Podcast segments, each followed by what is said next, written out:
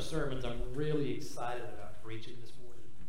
Uh, it, goes along with what we've been talking about. It's included. It was already, you know, it was all the subject material was already included in what I was planning on preaching, and it, it goes through um, what was already involved in this series that I'm going through. But through this study and, and through um, this series, a lot of this stuff has, has come home to me and uh, and and I've seen God working working uh, working working this particular material in my own life lately, and uh, it's really opened my eyes and it's opened up my heart to some things that maybe I maybe I'd forgotten over time, or uh, it's, it's it's just really opened up my eyes to God this particular this particular sermon anyway, and I'll, I'll get to that in a little bit. But just to rehash, what we're doing is we're going through a sermon series that uh, that's entitled "A Good and Beautiful God." It's it's based on a book by the same title, and we started it kind of several weeks ago. And because of my absence, we've uh, we've had a few hiccups over the weeks, but hopefully we can we can pick up today and uh, continue and get back on track.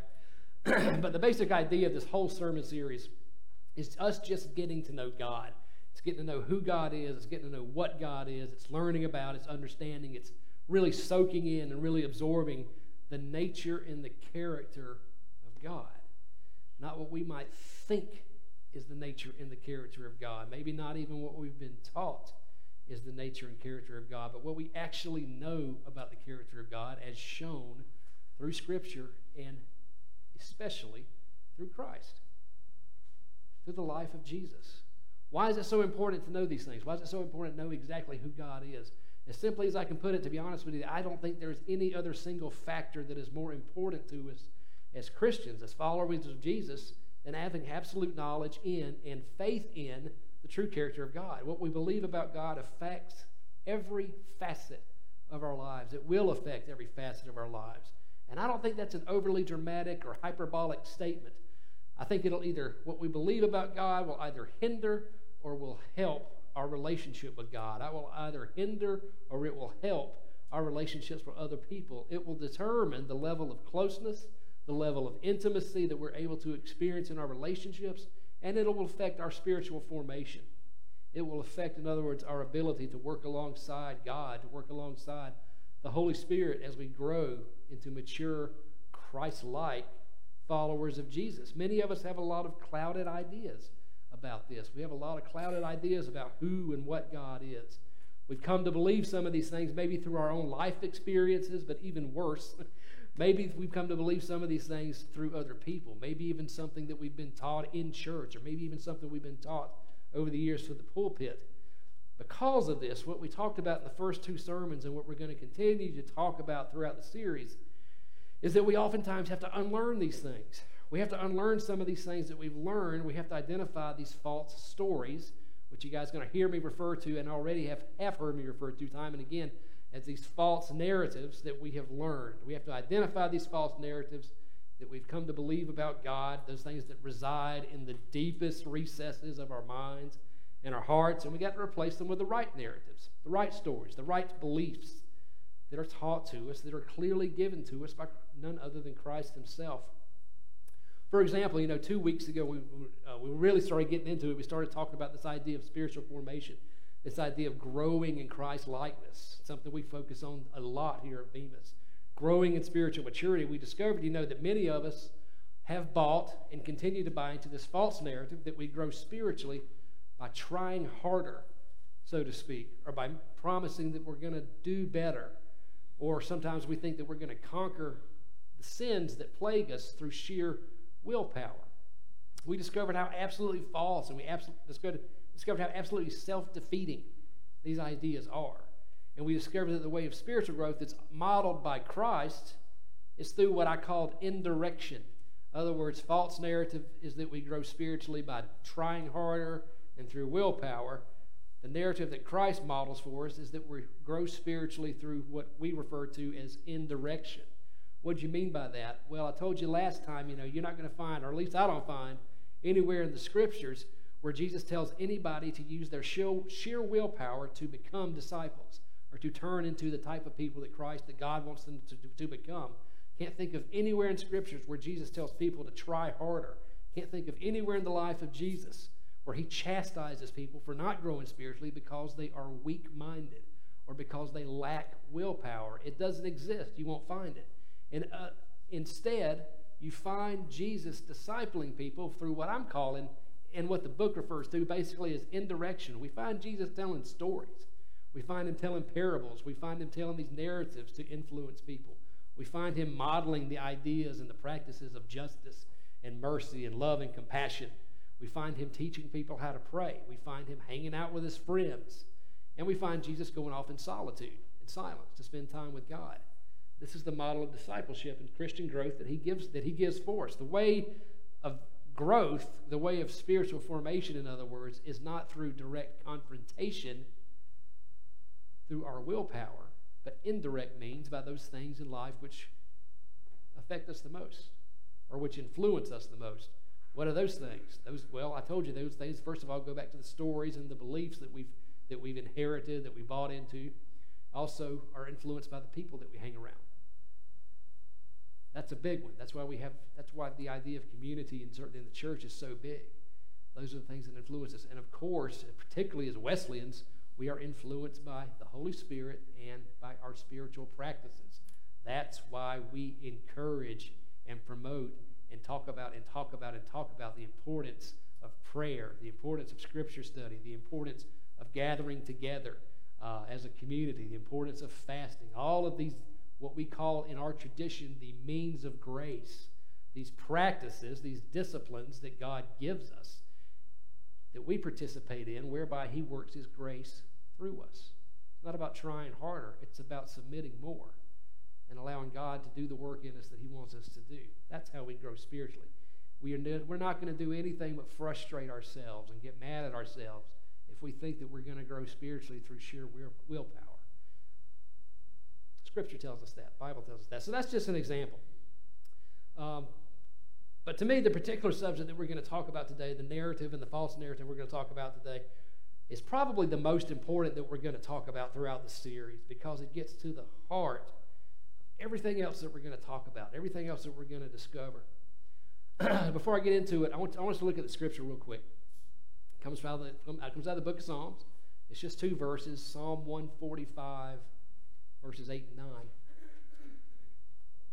Psalm 145, 8 and 9, it says this the author, the psalmist, writes The Lord is gracious and compassionate, slow to anger, and rich in love. The Lord is good to all. He has compassion on all that He has made. I'm going to reread that slowly and, and, and emphasize a couple of these things. The Lord is gracious. The Lord is compassionate. The Lord is slow to anger. The Lord is rich in love. The Lord is good to all, and He has compassion on all that He has made. There are six characteristics right there, six definitions of the character of God who God is and what God is. And you find some variation of these scriptures in numerous places throughout the Psalms, by the way. You're going to find some variation of those words. It's almost as if people actually wanted us to understand who God was. Even more interestingly, what you might like to know is that these scriptures and the other variations of it that you find in Psalms are taken out of the words of God Himself. Over in Exodus, God tells us who He is. God tells us what His nature is. God tells us what His character is in no uncertain terms during a conversation that He's having with Moses. Over in Exodus 34, this is how God describes Himself. He says He is the God of compassion, that He is a gracious God, that He is slow to anger that he is abounding in love and faithfulness, maintaining love to thousands, forgiving wickedness, rebellion, and sin. Those are the words of God himself as recorded in a conversation with Moses in the book of Exodus. What you see here is a reflection of those words. Again, it's almost as if the authors of this book wanted us to know who God was. The false narrative that we're going to confront today is that God is a mad and angry God. That those types of attributes are what describe and define his nature and character. I'm going to be very honest with you, church. This is the conception of God that I grew up with. I grew up with a God that I understood as being mad, vengeful, angry. That was his character. That's what defined the God that I was brought up with. It's also the number one reason that I fled from the church and that I stayed away from the church as long as I did. It's also among the top reasons that other people stay away from the church and flee from the church because we are taught this notion that God, by his nature, is angry. He's mad at us. The God that I was taught was a God that I was to fear. And I'm not talking about the type of fear that you give to God out of some sense of reverence or some sense of love or some sense of honor. That's one thing. I'm talking about the kind of God that you feared just because he was out there and he was mad and he was waiting for you to mess up. The God I was taught and the God that I understood was itching to punish me. It's who he was and it's what he did. You better stay in line. Here's what the idea was you better stay in line or God's going to get you. I'm sure a lot of y'all can relate to that. I'm sure a lot of you, uh, at least to some degree, can relate to my own experience. Maybe some of you even still tend to lean in that direction when it comes to think about what you know about God, how God operates, what his ultimate nature and what his ultimate character are. Let me ask you this, church. How in the world, how in the world would we ever be able to have an intimate, close, honest, open, transparent relationship with that type of God? You couldn't. There's no way. There's no way you could have an intimate, honest relationship with a God whose nature was mad and angry and just waiting for you to mess up so he could get you. You couldn't do it. Number two, you wouldn't want to do it. You wouldn't want to be in that type of relationship. It would be impossible. It would be, it would be like trying to have that type of intimacy with an abusive parent. Impossible to do. The God that I understood back then and the God that I was taught was not a God that, would, that was worth worshiping. If that's how we understand God, if that's understand how we understand the nature of God, how do y'all think that might affect our relationships with other people?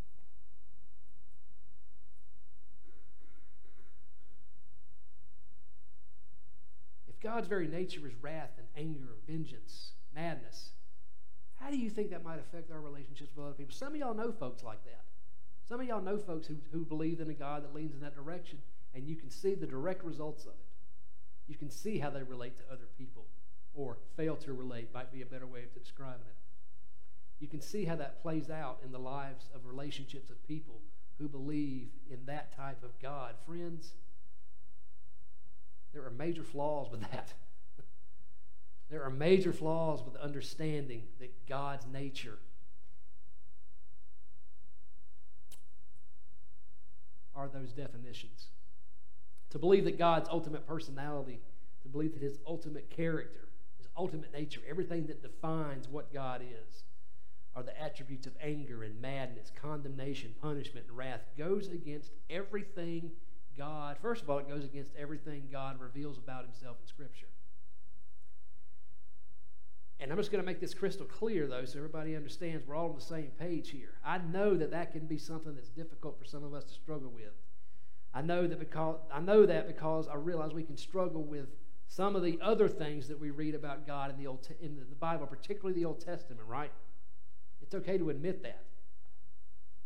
Those are things that we should struggle with. As a matter of fact, since I've been going through through this through this uh, sermon series and these things that we do know about God, I have opened myself a little bit more and I'm wrestling a little bit more personally with Old Testament scripture. and a lot of these things that Old Testament Scripture has to say about the nature, the nature of God, some of the things that God does. Some of the things that we read in the Old Testament are pretty doggone heinous. And we don't have to avoid that. We shouldn't, we shouldn't avoid that. Okay? We know who God is, and we also have to confront some of these other stuff that we, that we read in the Old Testament. That's okay. And I'm looking forward to doing that in my personal life, and at some point, I'm looking forward to talking to you guys about it from here. We're going to touch on it a little bit at some point during this series. But I know some of this is hard to struggle with. What I'm talking about is the, I'll repeat it for the dozenth time, the overall nature and character of God, the primary characteristics of God. And it's these, because He says it. There's something very, very false, and there's something very, very flawed about the idea that God is anything but these things by his very nature and by his very character. The second thing that makes that flawed is because it doesn't look anything like Christ. Y'all have heard me say it before. Christ, we believe, is God in the flesh. He's the Son of God, fully flesh and fully human, fully flesh and fully divine. You can't separate Christ, you can't separate the nature of Christ from the nature of God. It's impossible. You can't do that. They are one in the same. And we know through the Gospels who Jesus is. Jesus is pretty plain, he's pretty easy to understand. We can't separate those two. So, if the nature of Christ is love, the nature of Christ is mercy, the nature of Christ is justice, compassion, all of these things, slow to anger, rich in love, ergo, the same must be true of God. The same is true of God. Hands down. No discussion. You can't argue that whatsoever. False narrative. God is mad and angry. Jesus narrative, true narrative, God is good and God is love. Don't misquote anything I'm trying to say here, folks. Don't misunderstand anything I'm saying. Certainly, from time to time, God will and does correct us, just as any good parent would. However, let me tell you, God is not some kind of cosmic Santa Claus sitting up in the heavens with his naughty and nice list, just waiting for us to mess up so he can dole out whatever punishment he chooses. That's not God. That's not who he is. That's not what he does. We learned this recently. We learned this recently over a number of weeks in our Bible study on the book of Job on Wednesday nights. Job suffered greatly beyond anything we could possibly imagine. But guess what? It wasn't because of his sin. It wasn't because God was punishing him. It was for other reasons, but it, it wasn't because he was being punished by God. you know, so we learned it from them, but we also learned it through Christ. We learned it directly through the through the, the words of Jesus himself. Let me give you a couple examples. I reminded you last week or two weeks ago about the man who had been blind uh, prior to birth. And Christ and the disciples walk up on this guy, and the disciples ask Jesus, you know, what did this guy do? What did this guy, who, who sinned? Was it him or his parents that caused his blindness? Because that was something that they believed back then. They believed that the child could sin. The child could actually sin while it was in, in the mother's womb, and they believed that the sins of the parents could affect the, uh, the, uh, the health of the child. So somebody obviously had to sin. And y'all remember that I told you that Jesus said nobody sinned. In no uncertain terms, Christ said there's no correlation, but correlation between this man's condition and anybody sinning. But he actually took that a little bit further, and I didn't tell you guys about that part. Think about this. Jesus goes, not only does he say nobody sinned to cause this, he goes on to heal him. He goes on to heal that man of his blindness. Now, think about this. If Jesus believed that justice was being served to make that man blind because of somebody's sin, whether it was his or somebody else's, don't you think he would have just left him blind and walked away? If he believed that he was receiving some kind of just punishment, wouldn't he just left? Probably. That ain't what happened. Not only did he say nobody sinned to cause this man's blindness, he healed him. He healed his blindness. And he showed them the mercy and he showed them the love of God. There's another, there's another example in the Gospel of Luke where Jesus is asked if some certain people who had, uh, who had died of very, very violent deaths, if they died in the manner that they did because of their sins, because of the, the greatness of their sins. Jesus says, no, absolutely not. There's no correlation between their sins and the manner in which they die. There's another wonderful example about how God sheds his grace and his love and his mercy on everybody, not just us. And y'all are familiar with this with this scripture, Matthew 5 45. Christ says that God causes the sun to rise on the evil and the good, and he sends rain on the righteous and the unrighteous. That sounds like a good God to me. The author of our book sums, that up, sums up that, that, that particular scripture wonderfully. And he says this in, in explaining it. He says, uh, Jesus is telling us an obvious truth. Just as sunshine and rain are given equally to saints and to sinners with no distinction, so God gives blessings to all those without regard to their behavior. I know that's a tough pill for some of us to swallow. That God delves out his goodness to everybody regardless of their behavior. Guess what? Most of the time, the way that we behave ain't got nothing to do with what happens to us in life. That's a false belief, folks. God is in the business of doing good to all people. Jerry didn't say that. Christ Jesus himself said that. Terrible things happen to wonderful people, folks. Wonderful things happen to awful people. We cannot look around the world that we live in and build a case that sinners are punished or that righteous people are necessarily blessed. Reality just simply doesn't bear that out for us. Here's what you need to know the title of this sermon series is The Good and Beautiful God. That's what you need to know out of these scriptures today. That's what you need to glean, and that's what you need to take home and apply to your lives this morning. God is good, God is beautiful. God is not mad at you. God is not malicious. And God is not looking at you from a distance, waiting for your next mishap so he can mess with your life and delve out punishment. The God that's revealed in Scripture, the God that's revealed in the person and the teachings of Jesus, is good. That is God's essence. Maybe that's a better word than nature and character. That is the absolute essence of all that God is. It is who He is, it's what He is, it's what He does. God is the ultimate expression of love. And that's what you need to know. That's what I need to know. From our heads to our hearts. Just like the sign outside right now says, You are loved.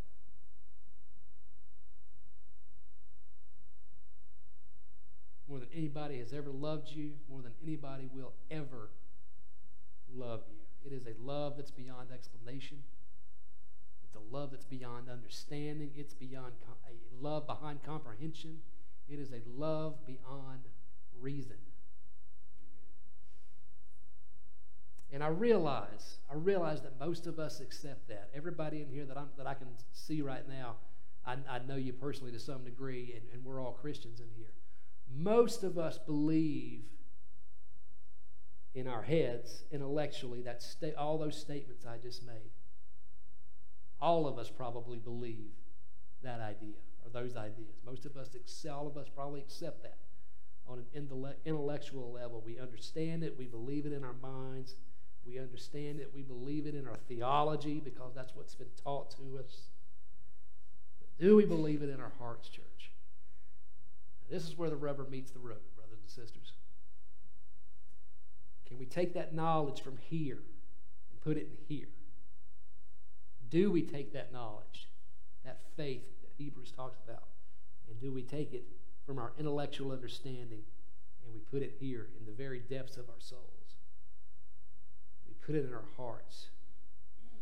Do we understand it? Do we apply it? Do we have faith in it beyond a shadow of a doubt? Because when we do, when we're able to fully accept that, when we're able to fully accept the relentless, these are, these are adjectives that I love about the love of God. When we are able to truly accept in our hearts the relentless, the pursuing love of God for us, everything changes. And we understand what grace is. And we understand what love is and we understand the good and beautiful God that we serve. And we take that good and beautiful love and we throw it out there like confetti into the world. Our relationship with Him, our relationship with others, our ability to follow Jesus to help us grow into what He becomes becomes massive. When we understand that love that literally pursues us. I pursued my wife for a long time. Some of y'all know what I'm talking about now. That pursuing love. He's chasing after us, man. Chasing after us. Now, here's the real game changer. Here's the real game changer. Y'all can like this statement or not. Y'all can agree with this statement or not. That's fine. We'll argue after church. but I like to take it a step further these days, and I believe wholeheartedly what I'm about to tell you. Beyond God's love for us, not only does God love you, not only does God love me, God actually likes you. Now, there's a game changer for our relationship with God. God actually likes you. How many of us really believe that today? We can accept the fact that He loves us to an intellectual degree. Sometimes it's very difficult for us to think that He likes us, but He does. How would your relationship with God change or increase if you began to believe this simple truth? Scripture tells us that God rejoices in his creation, church. That's me and that's you. God rejoices with us because of what he has created, because he is pure graciousness and compassion, slow to anger, rich in love, has compassion on what? All that he has made. He actually likes us, folks. He may not approve of some of the things that we do, but he likes us and he loves us. What if that was our prayer posture when we approach God in our conversations in our prayer life. But I'll be honest with you, church, and, I'm sure most of y'all can relate. I'm very guilty, often guilty, of approaching God with this belief and this idea that He's frustrated with me, that He's mad at me, that He's disappointed, that He's disappointed in me. How do y'all think that affects my relationship with God? sometimes if I'm approaching a God that I know loves me, but He ain't really fond of me right now. I'll be even more honest with you. More often than not, that is how I feel when I approach God. That He's disappointed in me. He's not. That's a hard truth for this guy to accept. I need y'all to accept it. Help me to accept it as well, and I'll help you. How about that? God doesn't just love us, folks. God actually likes us. What if we can push aside these notions, these beliefs, these false ideas, and these false thoughts that God is somehow mad and disappointed and frustrated with us, and that God actually likes us, that God is actually happy with us? How would that affect our relationship with God? How would that affect our relationship with other people? How would that affect our ability to work with God and how we grow and how we mature as disciples of Jesus to actually believe that God was actually happy with us, that He was actually proud of us. What an incredible thought. What an incredible game changer that is. I want to read to you one thing. This, this is again, you know, I'm always, I am always just absolutely blown away with the way that God speaks to me sometimes. And it doesn't happen all the time um, when I'm preparing sermons, you know, but, but sometimes, man, He just drops stuff in my lap and I'm, I am just left with absolutely nothing but pure awe in what God has given me and the messages that God has given me. So I'm going through all this, and uh, y'all can imagine. I mean, that's, that's, that's pretty profound stuff, man. It's pretty profound stuff we're talking about this morning. and uh, I'm, I'm, going through a devotion, and we were talking about devotions this morning in Sunday school, and I've got dozens of these things at home. So much time I don't even know which one to pick up to read, but uh, exploring these ideas as I was preparing for the sermon this week, and I came across this one. And I'm just going to read it to you. And I want y'all to take this home, man. Seriously. I want to take this, I want, I, I want to soak in and I want to absorb everything that I just set up there for my own life. Because if I know that I can do that, my relationship with God is going to go to the next level. And my relationship with my wife and my son and with you guys is going to be taken to the next level when I accept the fullness of God's grace, the fullness of God's mercy, the fullness of God's desire to be with me, the fullness of the knowledge that God doesn't just love me, but He wants to be in company, in conversation with me. And I want y'all to experience that too. Let's do it together. But this was, the, this was my devotion for one day this week. The guy writes, a fellow, a friend once challenged me. Do you ever reflect upon the fact that Jesus feels proud of you? Proud that you accepted the faith that he offered you? Proud that you chose him for a friend and for your Lord? Is he proud that you haven't given up? Proud that you believe in him enough to try again and again? Proud that you trust that he can help you? Do you ever think that Jesus appreciates you for wanting Him, for wanting to say no to so many things that would separate you from Him? Do you ever think that Jesus can ever be grateful to you for pausing to smile, comfort, or give to one of His children who have such great need? Do you ever think of Jesus being grateful to you? You ever think about that, that God's grateful for me? Do you ever think of Jesus being grateful to you for learning more about him so that you can speak to others more and deeply and truly about him? Do you ever think that Jesus can be angry or disappointed in you for not believing that he has forgiven you totally? And he wraps it up with a scripture from Isaiah 30 18. Yet the Lord longs to be gracious to you. He rises to show you compassion, for the Lord is a God of justice. Blessed are all who want for him.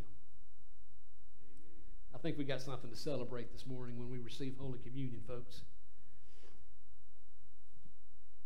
We receive grace every time we receive the bread and the wine, the body and the blood of Christ.